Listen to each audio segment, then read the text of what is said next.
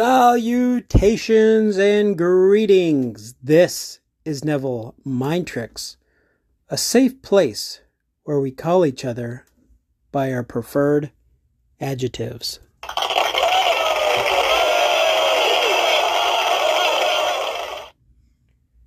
Steve's dropping. Steve's dropping. Shout out if your name is Steve, if you know a Steve or if you ever met somebody named Steve.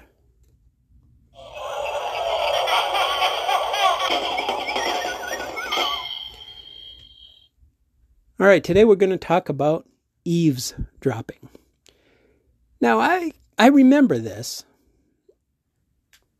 There's a lecture, maybe multiple places where Neville talks about eavesdropping mentally on a conversation and having people say what you want other people to say about you. That's fun. Give it a shot. I didn't think it was that big of a technique, but it's made its way on the list of top techniques. Maybe you'll give it a shot. Maybe you won't. But what do you do if you eavesdrop on someone in real life?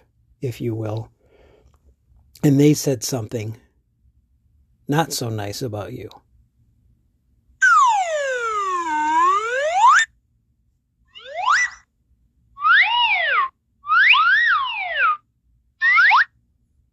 Yeah, what do you what do you do then? You know? Well, there are a few things that you could do.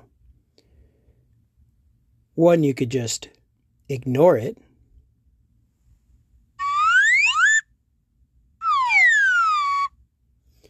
Now, I know it's easier said than done, but sometimes folks could just get busy. And I mean, there's so many things that happen to us in a given day that I'm sure there's some things that we just never think about again.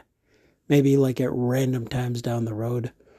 But we know that we're here for a real answer not just a random one.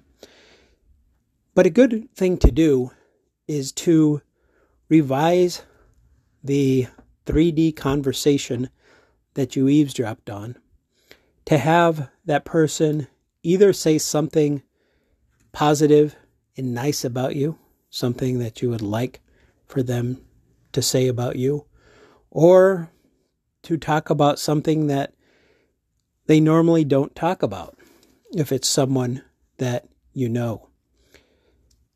Let me give you an example. When I was prepping for the idea, I was like, you know what? This kind of happened to me one time. And this is a different thing that you could do to overcome the negative eavesdropping, if you will.